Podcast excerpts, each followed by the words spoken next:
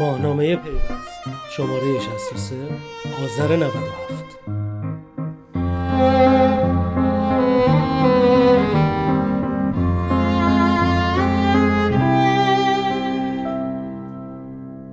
محمود صادقی نماینده مجلس: نگاه نظامی به اینترنت درست نیست.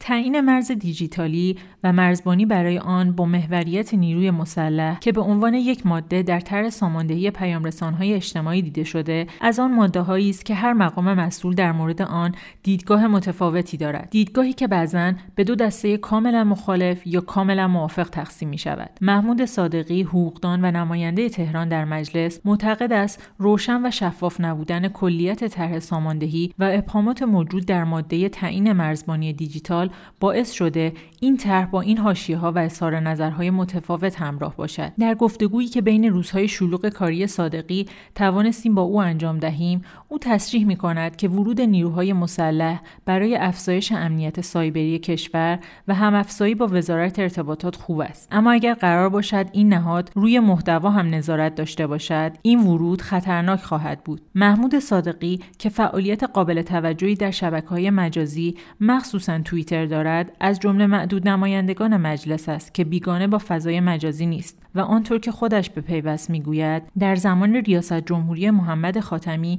کارهای مطالعاتی حقوقی هم روی مباحث مربوط به جامعه اطلاعاتی انجام داده است. با صادقی در مورد جنبه‌های حقوقی و ساختاری ماده مربوط به مرزبانی دیجیتال که در طرح ساماندهی پیامرسان‌های اجتماعی در نظر گرفته شده، به گفتگو نشسته‌ایم که در ادامه میشنوید. من میخوام ببینم که در واقع شما به عنوان نماینده مجلس که حالا یک سابقه‌ای هم تو زمینه حقوقی دارید، چقدر موافق هستید در واقع قوه مقننه و در واقع مجلس وارد فضای راهبری فناوری اطلاعات بشه؟ چون همونطور که میدونید رهبری هم گفته که مجلس باید وارد این فضا بشه. شما فکر میکنید که در واقع چقدر اساساً لازم هستش که مجلس وارد این قانونگذاریه بشه تو این حوزه؟ اصلا ضرورتی داره و چرا؟ اولا تشکر می‌کنم از شما به خاطر پیگیریتون برای برگزاری این مصاحبه. حالا هم توی که گفتید من حدی علاقه من و نسبتاً فعال هستم در حوزه. این علاقه مندی من برمی‌گرده به دهه هفتاد. در واقع از شاید دانشگاه ما تربیت مدرس جز اولین دانشگاهی بود که سرویس ایمیل درش راه اندازی شد. سال هفتاد و شش و هفتاد و پنج.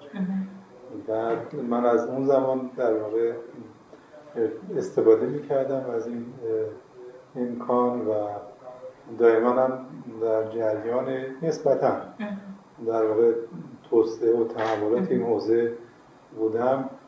حتی زمانی که مثلا سال هفتاد و شش من دانشجو دکترا فرصت مطالعاتی رفته بودم در انگلیس، اونجا از طریق ایمیل چت می‌کردیم. اون موقع هنوز چت آنلاین نبود و حتی با خانواده من ایمیل می‌زدم.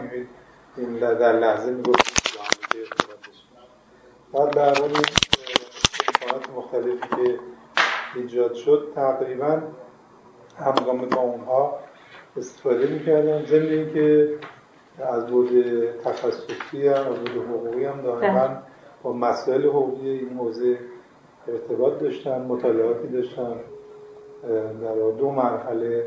حالا یکی در دوره در واقع دولت‌های خاتمی، اون زمان بحث مربوط به اون دبلیو اس آی اس مطرح بود، اونجا مطالعات کرده بودیم، پیشنهاداتی داده بودیم به اون بحث جامعه اطلاعاتی نشسته. یعنی شما تو با وزارت ارتباطات؟ من اون موقع هم با وزارت ارتباطات هم با حوزه معاونت اول ریاست جمهوری، چون آقای عارف فرد مخابراتی بله بله وزیرم بودن اونجا بودن و معاون اول بودن. یه سری مطالعات اون زمان کردیم و یه مطالعات مطالعاتتون مربوط به چیا بوده؟ مطالعات مربوط به جنبه‌های حقوقی فناوری اطلاعات و ارتباطات در واقع بوده و در اواخر دوره آقای احمدی‌نژاد هم در ارتباط با مرکز تحقیقات مخابرات که طرح جامعه‌ای رو مطالعه کردیم، زیرساخت حقوقی فناوری اطلاعات و ارتباطات. مطالعه جامعی کرد که من به خاطر این مسئله برمی‌داشتم به اونا نگاه می‌کردم، گزارش خیلی جامعی رو. البته اون موقع هنوز این بحث شبکه‌های اجتماعی زیاد مطرح هم تازه داشت مطرح می‌شد. به هر حال میخوام بگم بیگانه نیستم، به خصوص از نگاه حقوقی با این موضوع یعنی تعلق خاطر دارم و مطالعات نسبتاً تخصصی هم داشتم. ببینید به طور کلی میشه گفت دو تا روی کرد، یه فضای حالا سایبر، حالا اگر درست بشه اسمشون میذاریم فضای مجازی، اصطلاح خیلی من اصطلاح زیاد قبول ندارم، سایبر رو فضای مجازی رو چون مجازی وقتی ما میگیم یعنی امر غیر واقعی، در حالی که واقعیت واقعیت که بسیار هم بیشتر از این فضای مثلا فیزیکی بیرونی اثرگذاری داره. به هر حال هر چه اسمش رو بگذاریم دو تا رویکرد کلی وجود داره، رویکرد در واقع محدود کننده تو سطح دنیا به نوعی میشه گفت این دو تا رویکرد هست، این رویکرد در واقع مبتنی بر آزادی اطلاعات. ببینید تو مباحث حقوقی مربوط به فضای در واقع اطلاعاتی یا فضای سایبری ما میگیم که در واقع این فضا نبضش با پالس های الکترونیکی میزنه. در واقع این به اصطلاح تپش در واقع نبض او منوط است به این تبادل داده های الکترونیکی و زندگی در این فضا در واقع وابسته است به این تبادل اطلاعات. هرچی شما محدودتر کنید در واقع انگار در واقع محدود کردید یه جوری حیات این جامعه. البته این جامعه رو از بعد حقوقی ما میتونیم تشبیه کنیم به مثل یک جامعه در واقع بیرونی، جامعه در واقع سنتی بیرونی، بگیم همون ساختارها، همون مفاهیم، همون در واقع چارچوب‌هایی که اینجا وجود داره اونجا میتونه در واقع به نوعی باز تولید بشه متناسب با اون فضا. این روابط که بین افراد در واقع وجود داره تو این فضا، روابط حقوقی، خصوصی، عمومی، جنبه‌های مختلف، اینجا تجارت میشه، اونجا تجارت میشه، اینجا رسانه هست، اونجا رسانه هست و به هر حال اینجا جرم اتفاق میفته، اونجا ممکنه جرم اتفاق بیفته منتها با ویژگی خودش. البته در فضای مجازی گاهی وقتا شما این صرفاً یک در واقع وسیله هست، وسیله مثلا در حوزه کریمینال و به اصطلاح جرم وسیله ارتکاب جرم، گاهی وقتا جرم هم خود جرم الکترونیکی، مثلا هکینگ در واقع هک کردن این خودش یک در واقع جرم الکترونیکی، ولی ممکن است شما مثلا از این وسیله به عنوان این وسیله برای کلاهبرداری استفاده در فضای بیرونی. به هر حال میخوام بگم که اونم یک جامعه است، حالا سایبر سوسایتی و انواع چیزایی که اینفورمیشن سوسایتی میگن یک جامعه است، یک شباهت‌هایی داره ولی تفاوت‌هایی تفاوت عمده‌اش اینه که در واقع جامعه بدون مرز و در واقع این مرزهای سنتی که در اینجا وجود داره اونجا وجود نداره. جامعه است که در واقع سرعت و سهولت در واقع در ارتباط‌های بین افراد در اینجا در واقع اصلا قابل مقایسه نیست و به این دلیل امکان برقراری انواع ارتباط‌ها رو بین اشخاص ایجاد کرده، حالا ارتباط‌های مثلا تجاری است، حالا ارتباط‌های فرهنگی است، ارتباط‌های سیاسی است، انواع ارتباط‌ها رو در واقع ایجاد آره کرده. آره تو این فضا به نظر شما مجلس چه جوری میتونه؟ حالا من می‌خوام بگم که ببینید شما دو تا رویکرد وجود داره. این رویکرد اینکه ما بیایم همین در واقع انواع محدودیت‌ها و کنترل‌هایی که تو فضای بیرون است همونجا اینا در بیایم اعمال بکنیم. رویکرد دیگه این است که نه، ما در واقع باید متناسب با اقتضاعات این فضا در واقع قانون‌گذاری بکنیم. البته یه رویکرد که کلاً ریگولیشن و بسیار مقررات گذاری تو این فضا رو کلا نفی میکنن و میگن کاملا باید اینجا مستقل بشه و آزاد بشه، دولت ها هیچ گونه در واقع قانون گذاری نباید بکنن. رو کرده دیگه حتی میگه نباید در واقع قانون گذاری بکنیم، منتها قانون گذاری حد اقلی، چون شما هرچی که در واقع قید قید و بند بگذارید، این باعث میشه که در واقع از این فرصت هایی که تو اون فضا وجود داره این فرصت ها محدود بشه.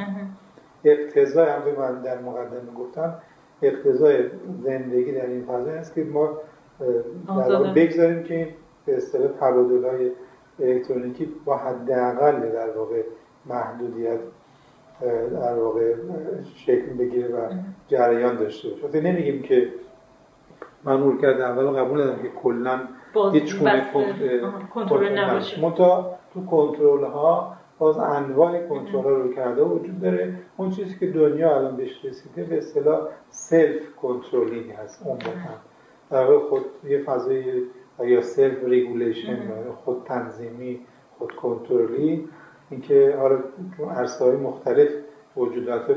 پلیس پلیس تخصصی در واقع باید باشه و زمانی که از این ابزار مومن جرم در واقع استفاده می‌کنن، طبعا ما هم داریم دیگه، پلیس خطا هست و در سطح اینترپل هم خودش پلیس تخصصی تو این زمینه وجود داره وقتی از بخوان از این طریق در واقع جرم اتفاق بیفته. اما تو حوزه‌های مثل حوزه‌ای که دغدغه‌هایی که ما اینجا داریم، بحث‌های فرهنگی است، بحث‌های اعتقادی است، بحث‌های سیاسی است، حالا امنیتیش باید وقتا در واقع امنیت فضای تبادل اطلاعات از قبیل کارهایی که میکنن یا جاسوسی میکنن یا مثلا به فرض از این طریق هک میکنن یا ویروس انتشار میدن. خب بحث‌های که باید واقعا اون سایبر سکیوریتی در واقع امنیت سایبری در سطح بالا در واقع ما باید داشته باشیم، اون فناوریش که خب خوشبختانه مخابرات و اینا هم تو این زمینه داریم کار میکنن. اما یک ما نگرانی هم نگرانی بحث محتوا هست، کنترل محتواست که من نمیگم بی تفاوت باید بشیم، ولی باید سیاست گذاری های ما متناسب با این فضا باشه و من بیشتر مدافع اون سلف ریگولیشن و سلف کنترلینگ هستم. در خانواده ها آموزش داده بشن، اولیا مدارس آموزش داده بشن و به صورت در واقع رفتار مسئولانه رو ما در واقع در, در این فضا ترویج بدیم تا اینکه رفتاری که حاکمیت بخواد کنترل بکنه، چون افراد وقتی که تو این فضا میبینن یک کسی دیگر اونو داره کنترل میکنه، اینها یه حالت گارد میگیرن در مقابلش و بیشتر تاثیر منفی داره. اتفاقی تو کشور آره ما اتفاقی الان مثلا تو هم بحث شبکه‌های چیز افتاده، پیام رسان افتاده، مثلا الان دیگه به عینه داره میبینیم تجربه که الان مال تلگرام شده، الان کلا یه همه همه پرسیه یه جوری دوباره دارن همه برمیگردن، حتی مثلا خبرنگار فارس اینا برگشتن اینا برگشتن، یعنی یه جوری آب در هاون کوبیدن هست. ما در واقع باید توانمندسازی در واقع جزء سیاست همون باشه، این توانمندسازی استفاده حداکثری از این فضا. باید ببینیم که الان امروز یکی از شاخص‌های توسعه در دنیا شاخص دسترسی به فناوری اطلاع، شاخص پهنای بانده. شاید کشورهایی که تو پیشرفت دارن میکنن به سرعت هم حتی در ادوار قبلی عقب افتاده بودن، اما به سرعت دارن با استفاده از قابلیت‌های فراوان این در واقع تکنولوژی دارن حداکثر پیشرفت رو میکنن. درست میگید. تو من میخوام بگم حالا در پاسخ به سوالتون آره. زیاد طولانی شد دیگه نمیگم مجلس آره میخوام باید ورودش چجوری بود ورود یعنی بعد با یک سیاست در واقع تامین به اصطلاح استفاده حداکثری از قابلیت‌های این فضا برای توسعه کشور در ابعاد مختلف و بعد با سیاست‌گذاری همونطور که گفتم ترویج در واقع سیاست خودتنظیمی و خودکنترلی و در واقع افزایش و تقویت توانمندی‌های توانمندسازی افراد برای استفاده از این فضا باشه. بنابراین ورود نهادهای نظامی خود برای من قابل فهم نیست. آره من. به اون در واقع میرسیم به بخش در واقع ورود نهادهای نظامی به شبکه‌های اجتماعی اشاره کردید. شما به عنوان در واقع یکی از نماینده‌های حالا فعال مجلس حضور پررنگی هم در واقع تو توییتر دارید، نظراتتون خیلی سریع در مورد مصوبات مجلس، در واقع هر اتفاقی که میفته در واقع منتشر میکنید و خیلی ارتباط مستقیم و نزدیکی با کاربرا دارید. ولی شما خودتونم به عنوان یک کاربر توی این فضا اسیر اون در واقع فیلترینگ توییتر هستید که در واقع آزادی شما رو میگیره و این فیلترینگ کشور ما در واقع اون آزادی که شبکه‌های اجتماعی فراهم میکنه برای هر کاربری که بتونه نظرش رو بگه، از اون فضا و قابلیتش استفاده کنه، در واقع به یه فضای ابز تبدیلش کرده. به نظر شما مجلس چقدر میتونه در آزادسازی این فضاها به طوری که در واقع حالا بر اساس اون مسائل حالا امنیتی سیاسی کشور باشه چقدر میتونه کمک کنه؟ آیا اساسا میتونه مجلس کمکی تو این زمینه بکنه یا نه؟ مجلس باید بتونه. مجلس نهاد قانونگذاری کشوره و برای یکی از سه رکن حاکمیت هست، هم در بعد قانونگذاری هم در بعد نظارتی. مجلس در این زمینه از نگاه سیستمی و نگاه قانون اساسی در واقع باید یکی از ارکان تصمیم گیری در روی فضا باشه. خب یه سری قانونگذاری هم در گذشته مجلس انجام داده، مثلا قانون تجارت الکترونیک یکی از اولترین سال هشتاد و دو مثلا تصمیم کرده، قانون جرایم رایانه‌ای مثلا یکی از موانع بوده، قانون حمایت از پدید آورندگان نرم افزارهای رایانه در سال هفتاد و نه سری که همشون روش در واقع انتقاد حاشیه زیاد. آره، ولی در حال میخوام بگم یه نقش اینطوری ایفا کرده منتها مثل همه حوزه‌ها وجود بعضی از نهادهای موازی در کنار مجلس نقش مجلس رو در واقع کاهش داده. از جمله حالا مثلا شورای فضای مجازی که حالا با اشکال مختلف از مثلا دهه اوایل دهه هشتاد شورای انقلاب فرهنگی ورود کردیم مدتی و بعد حالا شکل تکامل یافته‌شون شورای عالی فضای مجازی شد. من با وجود شورای عالی فضای مجازی مشکلی ندارم، ولی اون شورا میتونه در واقع نقش در واقع فراقوه‌ای ایفا بکنه. تا حالا داشته به نظر شما اون نقششو؟ به نظرم میاد حالا خیلی نقش خلاقانه‌ای نداشته، نقش فعالی توی حوزه نداشته.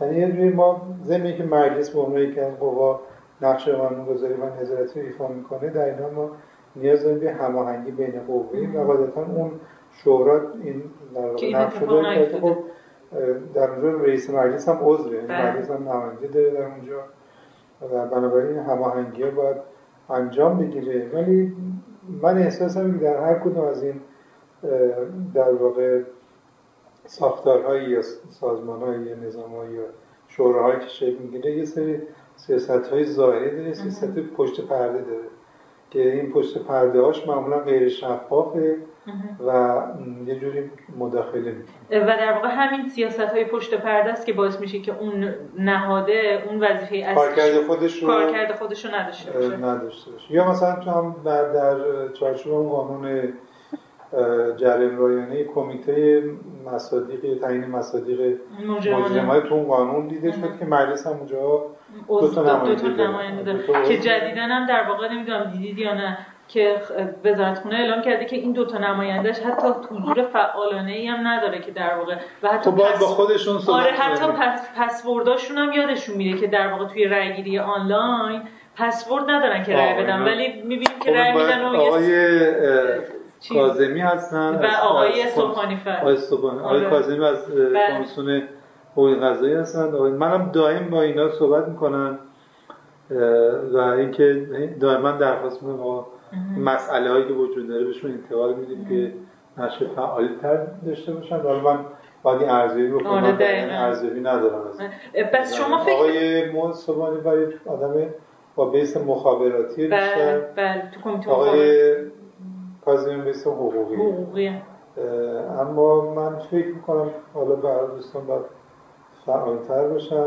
شاید یه آدم هایی میخواست که بیشتر با این فضا خوب گرفته باشن، یعنی تو یعنی اون منظورتون نماینده مجلسیه که تو اون کمیته است. آره، یعنی یه مقداری درک ملموس‌تری از نیازهای و ویژگی‌های این فضا داشته باشن.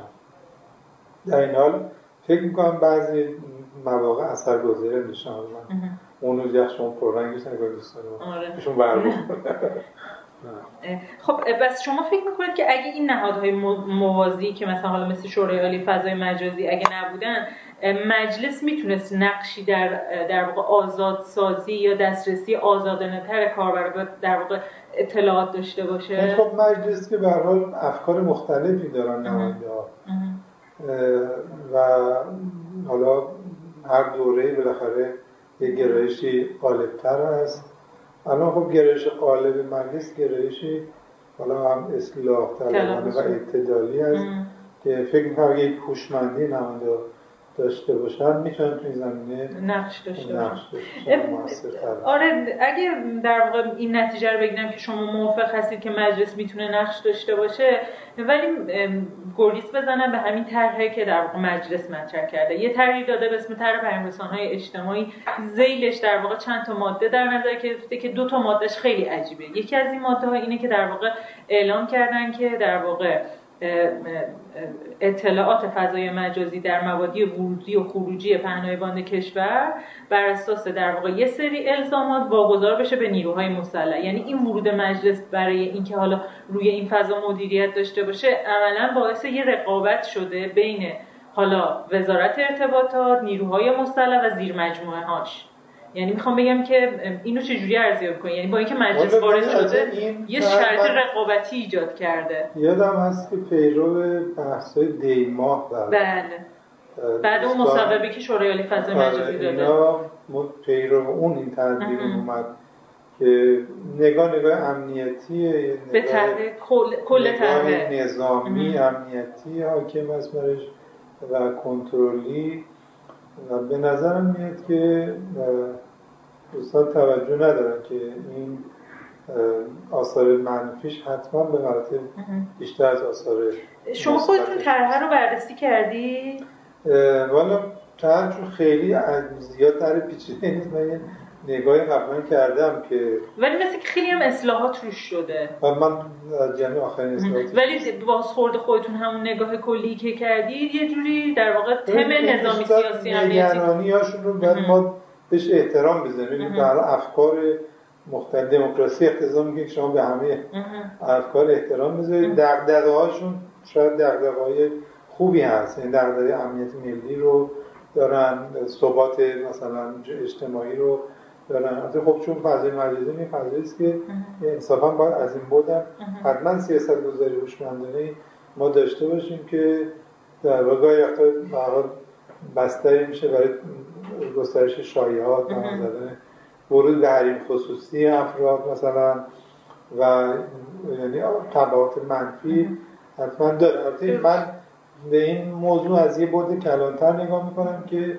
در واقع ما چون یه جامعه اطلاعاتی و رسانه‌ای آزادی نداریم و خود مثلا صدا و سیما که مطابق اصل صد و هفتاد و شش قانون اساسی باید فضایی برای تظاهر به افکار آزاد باشه با رعایت موازین اسلامی باشه، خب نبوده. طبعا افراد وقتی که به اون رسانه‌های رسمی و رسانه‌های حاکمیتی به نوعی اعتماد ندارن بیشتر رو میکنن به در واقع یعنی مرجع اخبارشون میشه اینا. این ما بدونیم که مشکل رو از در واقع ریشه, ریشه حل کنیم، با این معلول ها در واقع مواجهه میکنیم. شاید خود همین صدا و سیما اگر حداقل یکی دو تا از کارنامه‌اش این اخیراً یه خورده بازتر شده خب مردم رو میکنه در همون زمان ممکنه بیشتر برنامه داشته باشه، مردم برنامه داشته باشه، اما این یک دیگرد آزادی داره، مردم میرن شبکه سه رو میبینن و بعضی از برنامه هاش الان دیدیم دیگه. شما مثلا وقت تو حوزه ورزش برنامه نود چند میلیون نفر همزمان میشن هم روی پیامک میدن. خب پیداست که خوب تونسته با جامعه جامعه دوستای ورزش ارتباط برقرار بکنه. همینطور تو حوزه سیاسی، تو حوزه فرهنگی، تو حوزه ولی ما اونجا متأسفانه این دوستان هم اونجا رویکرد سلبی دارن و بعد این رویکرد سلبی رو اومدن به فضای مجازی و رسانه ها میخوان در واقع سرایت بدن. از قبل به نظر این طرح شکست خورده است. همین طرح ساماندهی رو میگی؟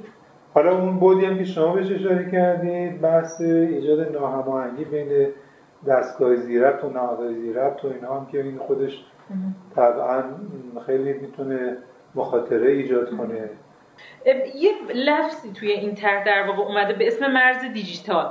شما چقدر این مفهوم رو قبول دارید؟ چون اولش اعلام کردید که اصلا ما تو دیجیتال مرزی نداریم. خودش گفته؟ آره، یه لفظی اومده، بذار دقیقش رو بهتون بگم.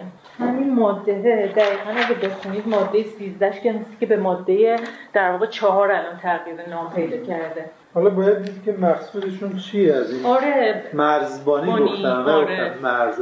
آره ولی مثلا من با آقای مومن نسب صحبت کردم، گفتن که ما سالهاست اصلا مرزی به اسم مرز دیجیتال نداشتیم، همه کشورها همچین مرزی رو داشتن، ما دنبال این هستیم که در واقع یه تعریفی برای مرز دیجیتال بذاریم و برای اون مرز دیجیتال یه در واقع متصدی بذاریم که چون بحث مرز میاد و مرزهای ما همیشه دست نیروهای مسلح بوده، بس این مرز هم میدیم دست نیروهای مسلح. حالا باید ببینیم تعریفشون از مرز چیه؟ مرز شما به عنوان کسی که حالا در واقع هم تحقیق کردین هم در واقع تو حوزه حقوق فناوری، اصلا ما مرزی به اسم مرز دیجیتال میتونیم داشته باشیم؟ بستگی داره که مفهومی هم مفهوم و آره. مراد ما از این مرزبانی در واقع چی باشه؟ طبیعتا مرز فنی که اگه ما بخوایم ما بخوایم قطع بکنیم ارتباطمون رو، میخوایم اینترنت داشته باشیم مثلا، کلا یه شبکه ورلد واید ما نمیخوایم داشته باشیم، میخوایم قطع بکنیم، اگه بتونیم این کار رو بکنیم خب طبیعی است که میتونیم ببندیم و صرفا یک حوزه در واقع ملی داشته باشیم و مرز دیجیتال هم داشته باشیم. مرز هم داشته باشیم عملا، یعنی به معنای قطع ارتباط با فضای بیرونی باشه. اگه بحث این، اما این مرزبانی شاید به این معنا باشه که مثلا حالا اینجا گفتن که جلوگیری از بهره برداری غیر مجاز از داده های مجازی، اگر حالا به طور کلی این باشه، یعنی یه جوری پایش باشه مثلا تو این فضا که یه جوری مقابله با اینها، یا بحث امنیت فضای مثلا تبادل داده ها باشه. خب اینا رو همه جای دنیا دارن دیگه، یعنی کاری که الان هم هم وزارت اطلاعات داره انجام میده، دقیقاً و زیرساخت هم در واقع وزارت مخابرات و بعد پلیس فتا مثلا، آره پلیس که در واقع دارن انجام میدن. دقیقاً فراتر از این توی نظارته. چقدر شما معتقدید که این مرزبانیه یا این ورود و خروج پهنایبان دست یه نهاد تخصصی باید باشه مثل آه. شرکت زیرساخت، یا نه دست یه نهادی مثل نیروهای مسلح باشه؟ مثلا خود این آقایی میگه مسلح البته میتونن بیان هم افزایی کنن، یعنی نه که بیان رقیب بشن. آره به عنوان یه دستگاه حاکمیتی میتونن در حوزه هایی که مرتبط با خودشون هست، همین عمدتا مربوط به امنیت سایبری، مثلا به فضایی تهاجمی میشه، چون ما هم بازدیدم کردیم توی بخشای مربوط به همین نظارت که دارن، خب دائم دارن ما رو رصد میکنن، دائما هم از طرف کشوری متخاصم حمله میشه، این حملات سایبری صورت میگه. خب این واقعا واجب است که ما دستگاه مختلف با همدیگه همکاری بکنن و یه نوع سینرژی و به اصطلاح هم‌افزایی با همدیگه داشته باشن برای در واقع همین مرزبانی که آره. به این شکل مطرح میشه. اما این مرزبانی مثلا به معنی باز دخالت در محتوا و کنترل محتوا و اینها باشه، به نظرم کار ارتش نیست. حتی ایشون یه موقع صحبت از ارتش سایبری هم ایشون میکنه. آره. آقای بدون حال تو این طرح. آره دقیقاً. ببین خودشون بحثشون اینه که میگن که فرودگاه‌های ما نمیدونم بنادر ما دست نیروهای مسلحه، ولی بای دیفالتش اینه که وزارت راه داره کنترلش میکنه، ولی نیروهای مسلح هم هست. ولی این به معنی این نیست که ما میخوایم اینو از زیر ساخت بگیریم درست. ولی وقتی که بررسی میکنیم میبینی که زمینه فعالیت اینا زمین تا آسمون با هم دیگه فرق داره. چرا این دوتا رو دارن با هم دیگه؟ ما هر کس نقش متناسب با خودش رو در واقع ایفا بکنه این مشکل نداره، ولی اگه بخواد بیا در واقع مسلط بشه کنترل ان اس ای رو بگیره دیگه. و یه چیزی که دیگه که این در واقع حامیان این طرح میگن، میگن که مثلا تو خود آمریکا هم کنترل اینترنتش مثلا دست ان اس ای مثلا یه نهاد کاملا نظامیه و اون داره این کنترل انجام میده. البته می‌دونید برای اینترنت داستانش کلا میشه تو ارتش آمریکا در شصت و پرودرایی داشتن بعد گسترش دادن، ولی اما اونا خب این نگاه رو ندارن که این دوستان دارن. خب حد اکثر آزادی برای تبادل اطلاعات اونجا وجود داره، در این حال برای مراقبت میکنن از یعنی استانداردهای فنی در واقع امنیتی رو دائما دارن بروز میکنن و طبیعی است که توی این حوزه دستگاه اطلاعاتی هم باید ایفای نقش بکنن. این شکی نیست دستگاه نظامی هم میتونه تو حوزه‌های مرتبط با خودش همکاری و هم‌افزایی داشته باشه، اما اگه بخوایم مثلا از جای دیگه بگیریم بدیم دست نیروی نظامی خیلی خطرناک خطرناک در واقع از این دید که در واقع روی محتوا کنترل داشته باشه دست نیروی نظامی خطرناک. مثلا اینجا گفتم با محوریت ستاد کل نیروی مسلح، خب این طبیعی یه نوع نگاه نظامی به این معامله است. به نظرم این نگاه درستی نیست. قاعدتاً محوریت باید با یک دستگاه تخصصی باشه و حالا در چارچوب همون شورای فضای مجازی یک نوع هماهنگی و ارتباط بین دستگاه مختلف وجود داشته باشه که الان به نظرم هست. یعنی فضا میتونه این فضای همکاری و هماهنگی با همین نگاه در واقع تقویت بشه و ارتقا پیدا کنه. در مورد همین طرح مجلس وقتی میگم نگاه میکنیم مکانیسم مجلس خیلی شفاف نیست، همونطور که گفتم مثلا وقتی که با کسایی که این طرح دارن بررسی میکنن صحبت میکنیم حاضر نیستن به صورت شفاف در واقع در موردش توضیح بدن نه. و اینکه اصلا چرا قراره که مگه چه اتفاق افتاده که قرار نظارت در واقع مدیریت اینترنت از یه بخش تخصصی مثل زیرساخت گرفته بشه و نه. اونو بدن به نیروهای مسلح و اینکه اصلا چرا این طرح داره تو کمیسیون فرهنگی مجلس بررسی میشه وقتی کمیسیون‌های تخصصی مثل مثلا کمیته ارتباطات وجود داره، کارگروه فضای مجازی وجود داره. اینا رو خودتون در واقع نگاه میکنید دیدتون چیه به این اتفاقاتی که داره میفته؟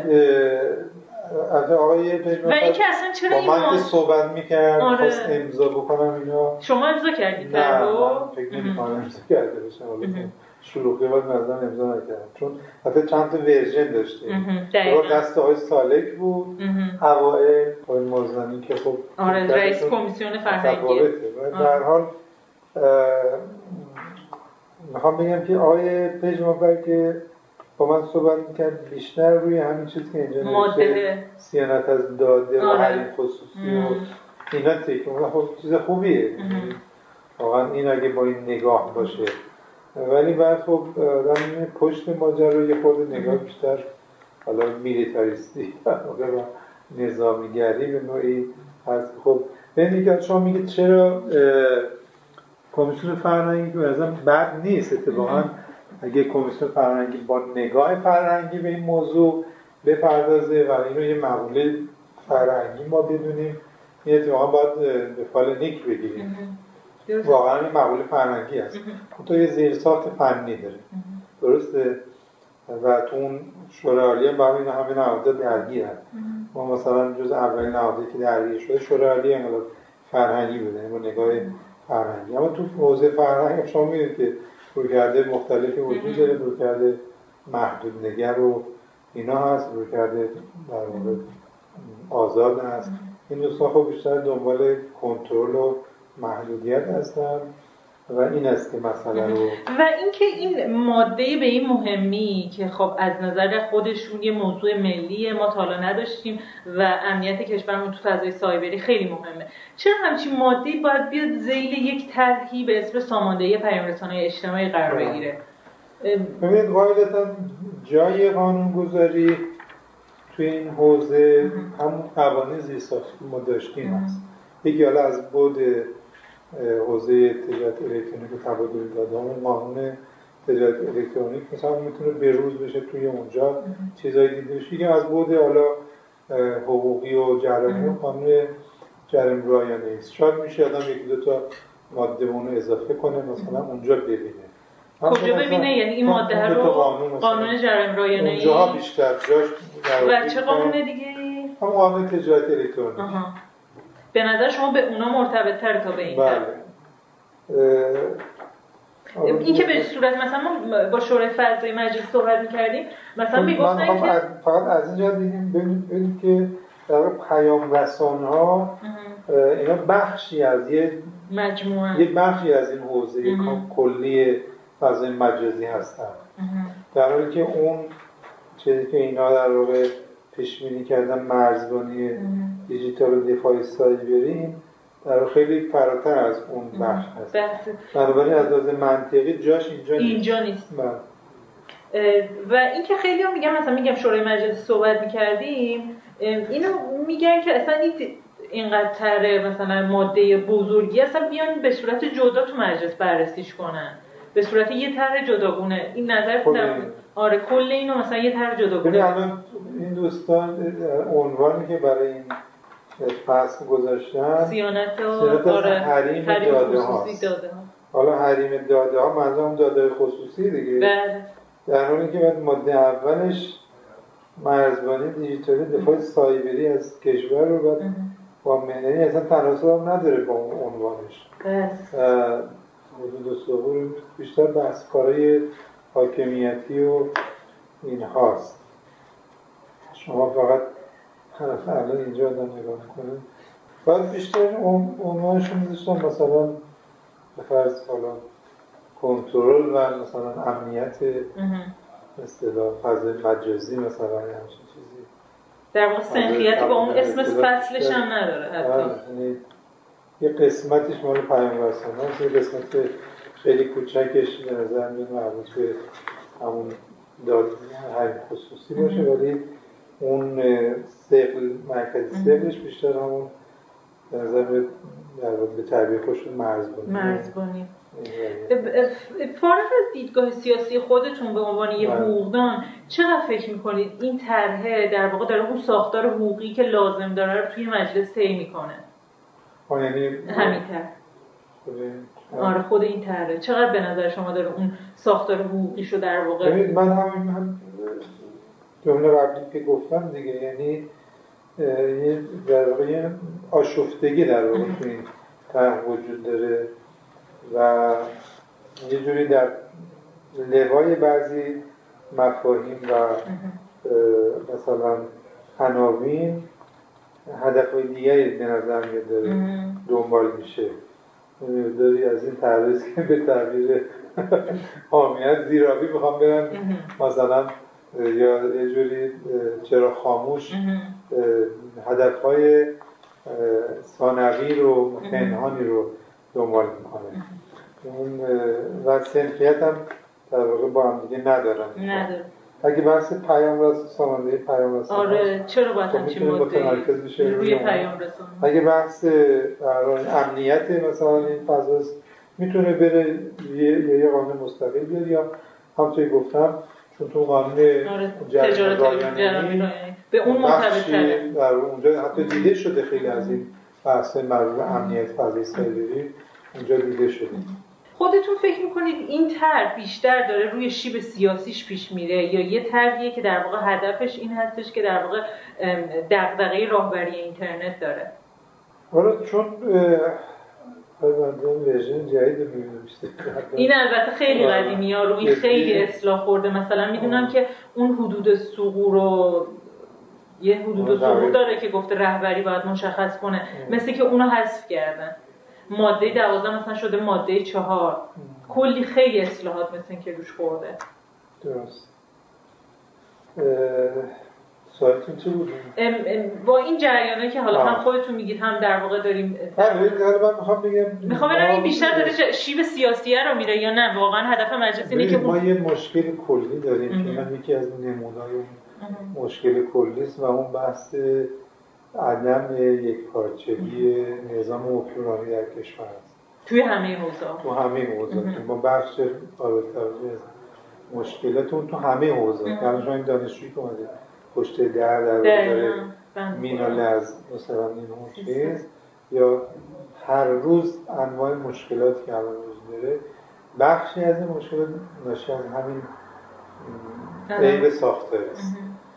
حاکمیت چند پارچه وجود داره و اینا همدیگر رو خنثی میکنن. یعنی میشه که یک هم‌افزایی داشته باشن. باید در قرآن آیه داریم میفرماید که لو کان فیه ما آلهة الا الله لفسدتا. یعنی اگر بر نظام در واقع جهان هستی چند تا آله وجود داشت، اله وجود داشت، غیر از الله، این از هم میپاشیدن. در واقع این وحدت حاکمیت متاسفانه خیلی خدشه‌دار شده. الان ما توی مثلا شما وقتی انگار وزارت ارتباطات اطلاعات داره ساختار بیگانه‌ای میشه، بعد باید اینو کنار بزنیم. این در درون هم حاکمیت باید یه حاکمیت‌های موازی در واقع شکل بگیرن. این هم به نظر میاد که عمدتاً تو این حوزه برای ایجاد یه سری حاکمیت‌های موازی با... یعنی متأثر از اون نگاه هست. میتونه یعنی دغدغه ها رو بازم تکرار میکنم، دغدغه ها میتونه دغدغه های درستی باشه، میتونه اصلاح بشه این رو کرد و با نگاه بیشتر در واقع ها... حاکمیتی حاکمیتی درست یک یک پارچه هر چیز در جای خودش در واقع قرار بگیره.